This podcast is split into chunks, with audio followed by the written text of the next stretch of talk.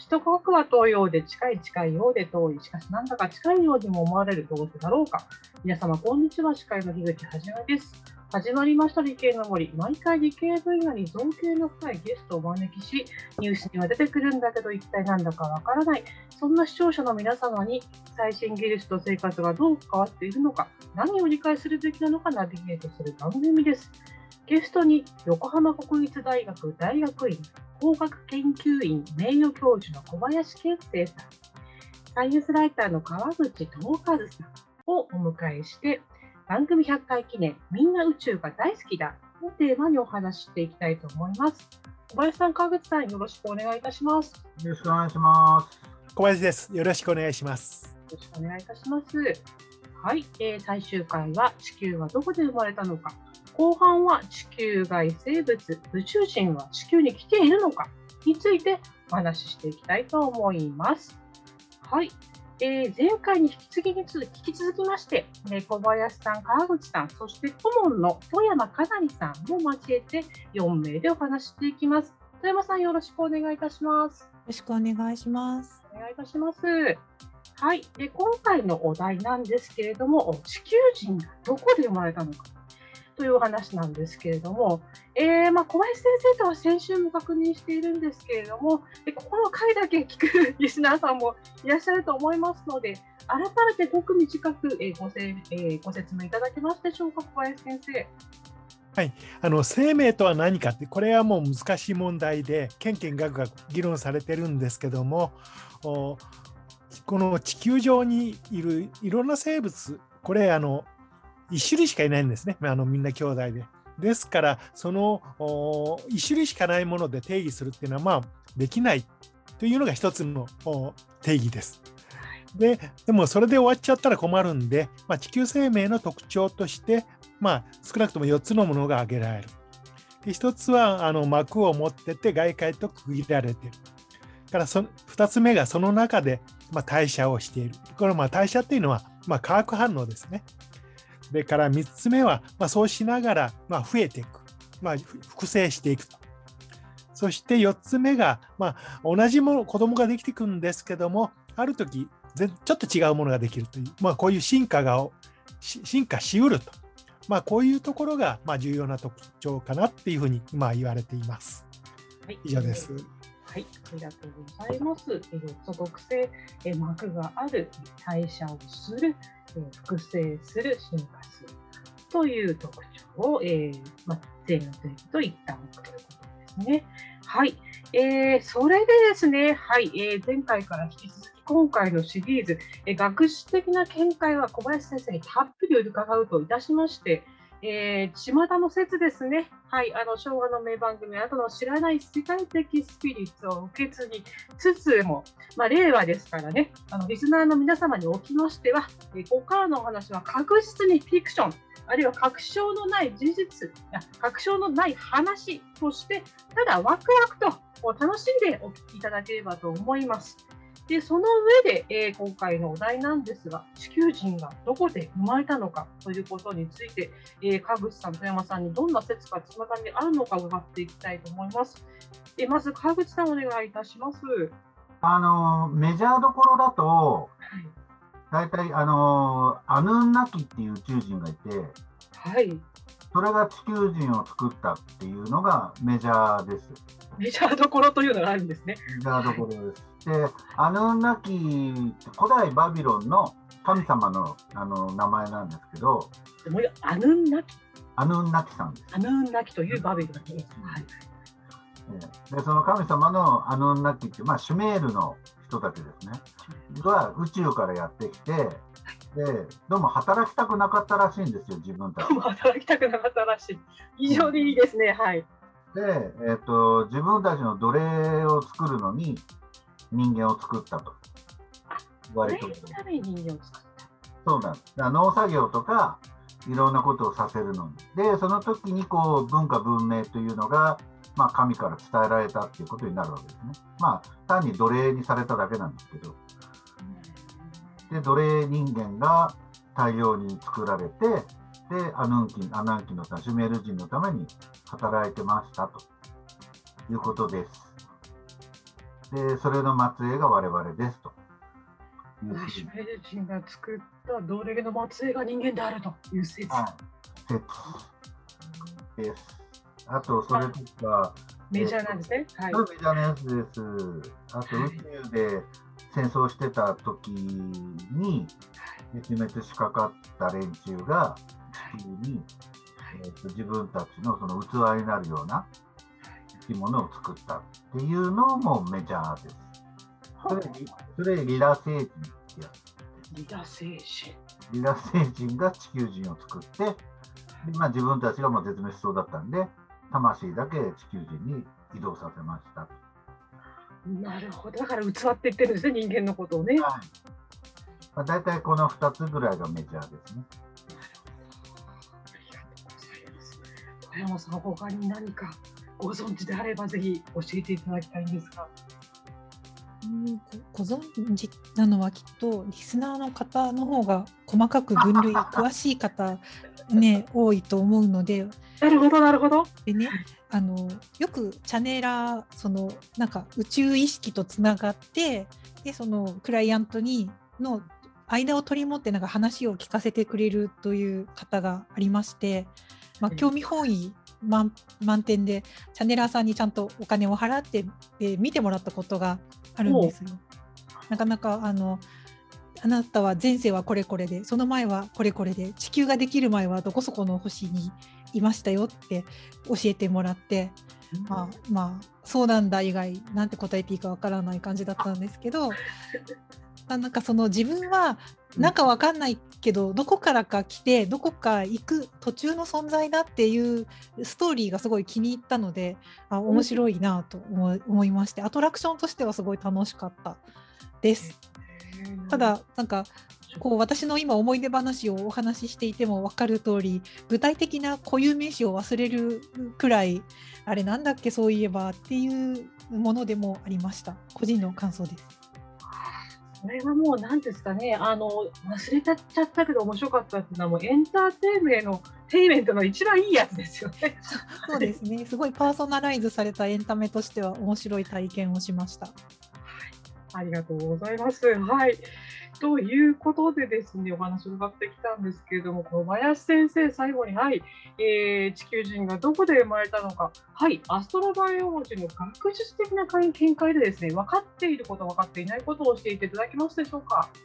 はい、まずあの地球人、地球の人がこれあの生物進化で誕生した。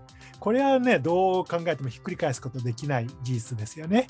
なるほど、なるほど。ですから、あそれずっと辿っていく、進化、生物進化を辿っていくと、まあ、あの海の単細胞生物にまで戻っていくと。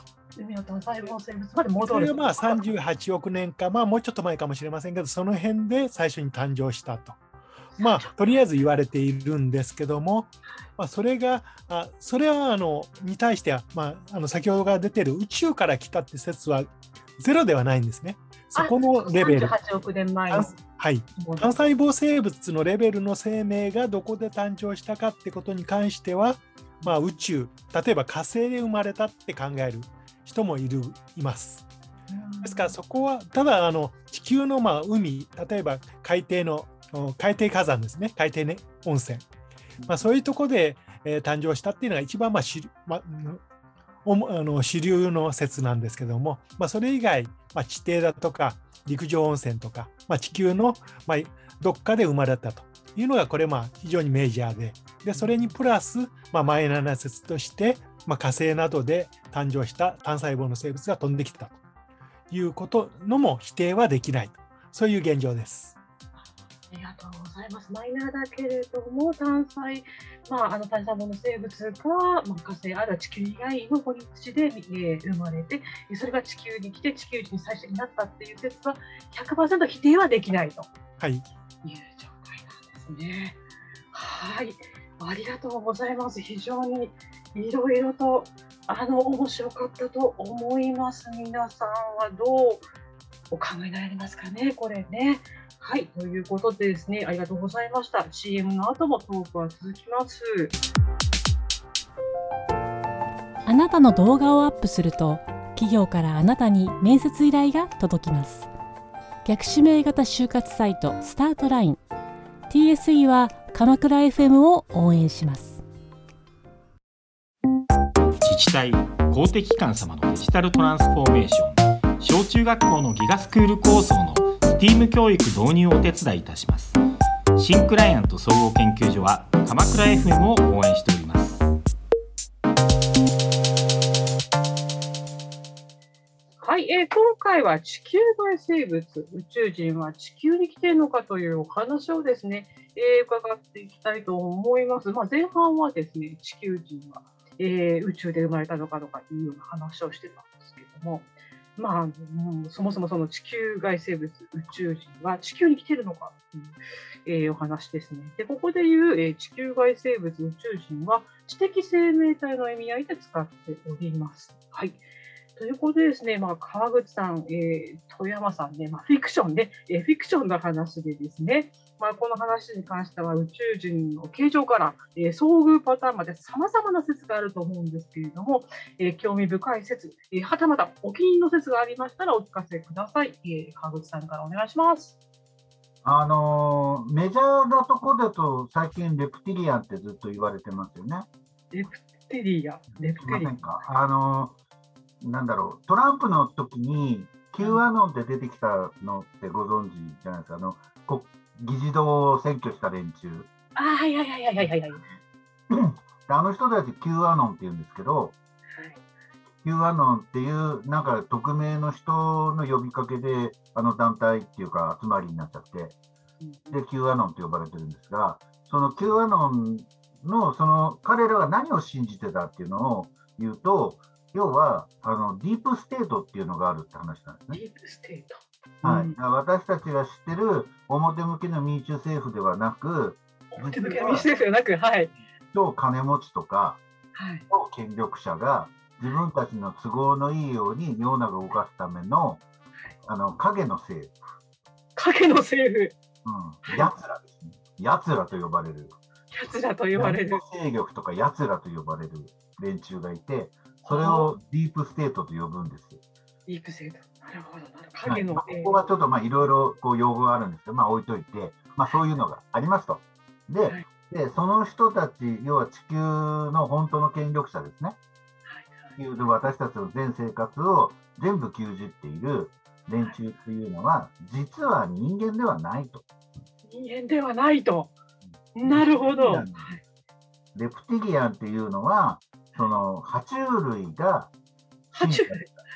人間は哺乳類じゃないですか。はい。で、爬虫類は進化して人間型になってる。はあ。そういう宇宙人が地球に来て、で、自分たちのために働く世界を作り上げたんだと。自分たちが最高権力を持っている。というふうなのが、ちょっとまあ、皆さんお気に入りらしく。だから、よくあの、ちょっと検索すると、レプティリアンで検索するとですね、あの、政治家の皆さんが、特にアメリカの民主党の皆さんがはい、ちょっとこの辺鱗あるとか、ちょっと顔がこう剥がれかけてるとか、はあ。なんか瞬きしたら目が横からこう瞬膜みたいなちょっと出て、目が白くなってるとか、そんなのがいっぱい爬 虫類だから。はい、爬虫類だから。で、一応化けてるんで、はい。人間に。はい。でフェイスシフターっていうんですよ。要は顔が変化するっていう意味で。はい。はい。シフターって言われて、まあ、時々ボロが出て、少しこう、ちょっと爬虫類になっちゃってる。そう、証拠写真というようなものがウェブには。そうです、そうです。というので、えっ、と、国家議事堂を占拠しちゃったんですね。いや。だから、なんつうの、やっぱアメリカっていうのは広い国なんだなっていうかね、そういう感じもしますけど。いや、でも日本でも、ついこの間、反ワクチンで、あの、デモやってましたよ、3000人ぐらい。あ、そうなんですか。でその人たちも一緒ですよ、レプティリアンと戦うの。あの人たちはね、ゴム人間って言ってる。ああ、ゴム人間。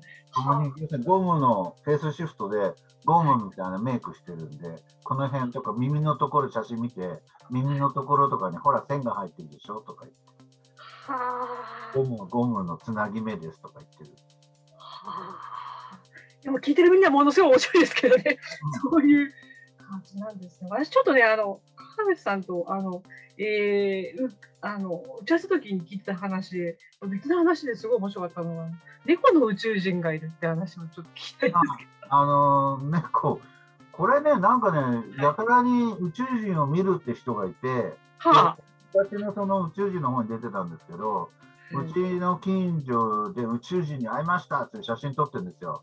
でよや闇夜で目がだんだんと輝いて、私は恐怖のあんまり動けなくなりましたって、その時の写真ですって撮ってあった写真が猫なんです。家の上にいる、どう見たってただの猫なんです。いや、まだ笑い事ではない。笑い事ではない。それ2匹もいたんです。だからなんだって話だけど、ですけどね。ありがとうございます。はい、それでは小山さん、はい、えー何かあ面白いお話あったらお聞きしたいんですが。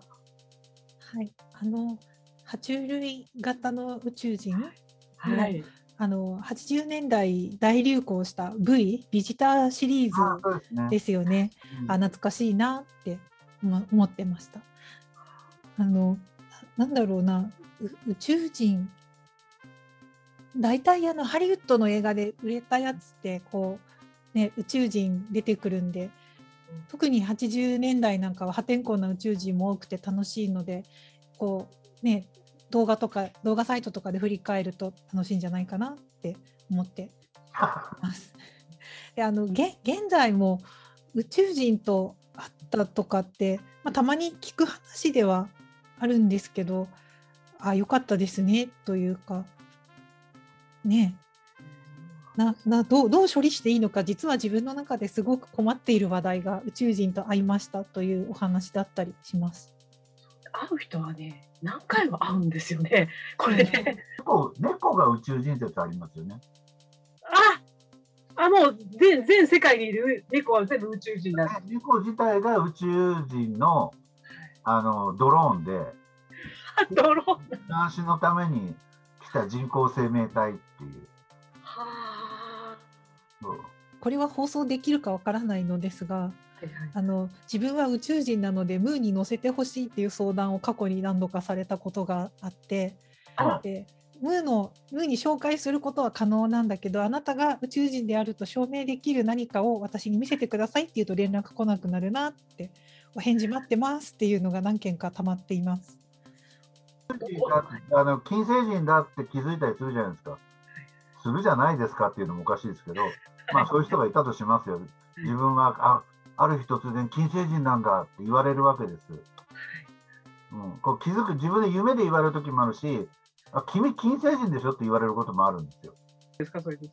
うん、でそういう時になんか君にはこういうミッションがあるからそうこのこれで一緒に戦おうとか言って石とかくれるんですよ。で、それを証拠の品として。うんはいでそれが金星人として仲間の金星人に認められた証拠ですっつってなんか石持ってこう来るんですけどいや石持ってこられても証拠にならないですよね。ならないですね。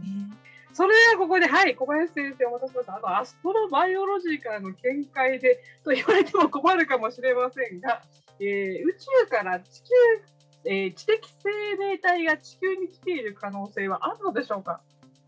はい、あの先週申しましたようにあの宇宙にあの生命っていうのは結構いっぱいあちこちいるだろうということを先週申しまして、まあ、そのうちあの知的生命まで進化したのも、まあ、どれくらいの数かってちょっと言えないんですけど、まあ、そそれなりにいるだろうといった手前地球に来ている可能性がゼロと言い切る勇勇気はないんですけども。なるほど。はい。ただあそれがあの特にね私たちが現在人がこの地球を牛耳ってるのはねほんの一瞬、まあ、宇宙の時間でいうと一瞬ですよね。その一瞬をめがけてそのいわゆる宇宙人が来たって遭遇できたっていう可能性は限りなくゼロに近いと思ってます。まあ、ゼロとは言えないんですけど限りなくゼロに近いんじゃないかと。それで、まあ、もう一つありますのはそのまあ、先ほどから、まあね、猫だなんだあのなんとか人だっていう話ありましたけど、まあ、ちょっと変わってはいますけど基本的には人間に似た形の宇宙人にあったっていう人が圧倒的に多いですね。まあ、爬虫類っていうのもだいぶ違うように見えますけど基本的骨格は変わらないですよね哺乳類とも。手が2本、まあ、手足が4本とか目が2つとか。ですからあの全然別な環境で独自に進化している生物だったら、まあ、結構もっと違うんじゃないかと私は勝手に思ってます。だからそういう人に近いものにあったっていうのは要するに神様を人に似せて考える、ね、宗教ではそれと同じようなものかなって思ってます。というところです。全然違う形してるかもしれないというところとあとまああの生命体がいたとしてその時期がで地球と重なるっていう確率はすごい少ないっていうことですね。はい、あの誕生した時期が、まあ、地球の生命がね40億年前。それから知的生命になったのはたかだか数十万年前。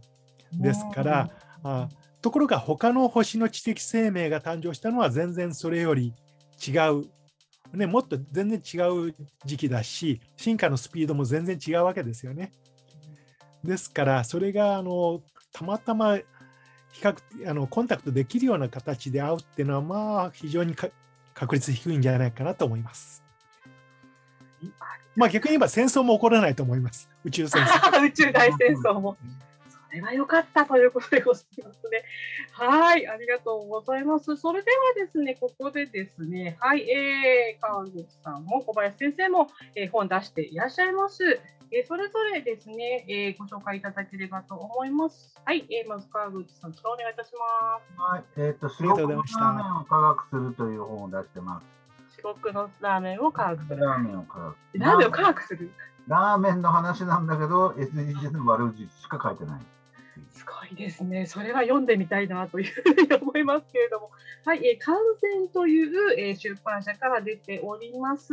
えー、アマゾンと、あの、え普通に買いますので、えー、ぜひラーメンを科学するで、えー、検索していただければと思います。はい、えー、それでは小林先生の本について、えー、ご紹介ください。はい、あの中高新書からあの去年の暮れ12月に地球外生命まさに今日のテーマですけどもその地球外生命というタイトルの新書を出させていただきました。あの最後の方であのアストロバイオロジーが SDG に役に立つなんてホラーも吹いてますんでぜひお読みください。はい、えー、それではですね、地球外生命アストロバイオロジーで探る生命の起源と未来。え中高新社から出ています。えこの本に関しては、え朝日、えーと、ウェブから、え書評も出て書書評も出ておりますので、合わせて、えご確認をてみてくださいということでございます。はい、えー、それではですね、はい、小林先生、川口さん、えー、それから、えー、富山さん、はい、ありがとうございました。ありがとうございました。とい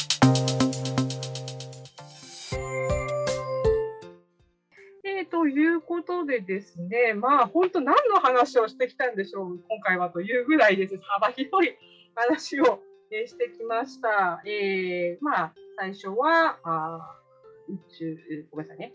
えー、最初は、えー、地球人がどこで生まれたのか、そして、えー、後半が、えー、宇宙人は地球に来ているのかというところで、本当にあの小林先生、本当に学術的に真面目にお話していただいて、本当に、えー、ありがたかったんですけれども、まず、えーと、奥野さんからお願いいたします。はい、あの、やっぱり小林先生は、もう地球創生の時代から、もうあの50億年前から非常に長期的な志願で、あのいろいろ生命の起源のいろんなパターンといいますか、いろんな可能性をお話しさせていただいて、あの川口先生に至っては、要するに有志ですね。有自然、人類があの文明を持つ、その頃からの非常にはですね、あのとんでも科学とみなされるようなアプローチで、非常に興味深くあの聞かせていただいたんですが、その中でもあの川口先生がおっしゃってた、例のあのえー、バビロンに、あのー、現れた謎の宇宙人っていうか、アルマキンでしたっけね、アルマキンの話。えー、そこでちょっと私個人的に思ったのは、あの、アルマキンが自分たちのあの奴隷といいますか、働き手を作るために人間を作ったと。それがシュメール人の、まあ、起こりみたいな形だと思うんですけども、シュメール人の文明で、あの、いわゆる、あの、くさび型文字ってありましたよね。くさび型文字。で、あの文字って、他のほら四大文明の文字のどこにも似てない独特な特徴があるわけじゃないですか。つまり象形文字じゃ象形文字とは思えないようななんか由来じゃないですか。あれこそなんかどこからこの形が来たんだろうみたいな。そうなんですよね。で、この象形文字の解明の段階で、実はシュメール文明ですね、いわゆるバビロン、あの、あのいわゆるメソポタミア文明が再発見される前から、実はその前に何かの文明があったんじゃないかと。じゃあ、それこそが宇宙人じゃないのかと。じゃあ、宇宙人との交信用です、交信用です。こうしようのね。いやむしろ表文字じゃないのかと。ー 思いを馳せたという。はい。ありがとうございます。はい、えー、富山さん、いろいろお話しいただいてありがとうございました。いかがでしたでしょうか？ありがとうございました。そうですね。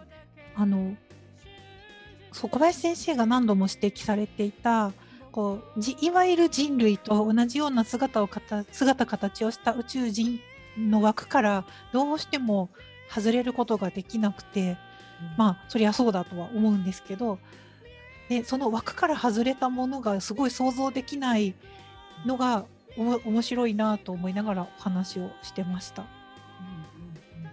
たった一種類の生き物しか知らないって衝撃ですよね。そうなんですよね。結局、ね、海の単細胞から全部こう人間に来たって言うたら、もう全部人間と同じもんやということ一種類ですよね。そうなんかあ相手が頭が良すぎても逆にこっちが相手を知的だって認知できないかもしれないしなんかいいいい頃合いの宇宙人って確かにいなさそうだなというのが今日の感想です。に、いい頃合いの宇宙人。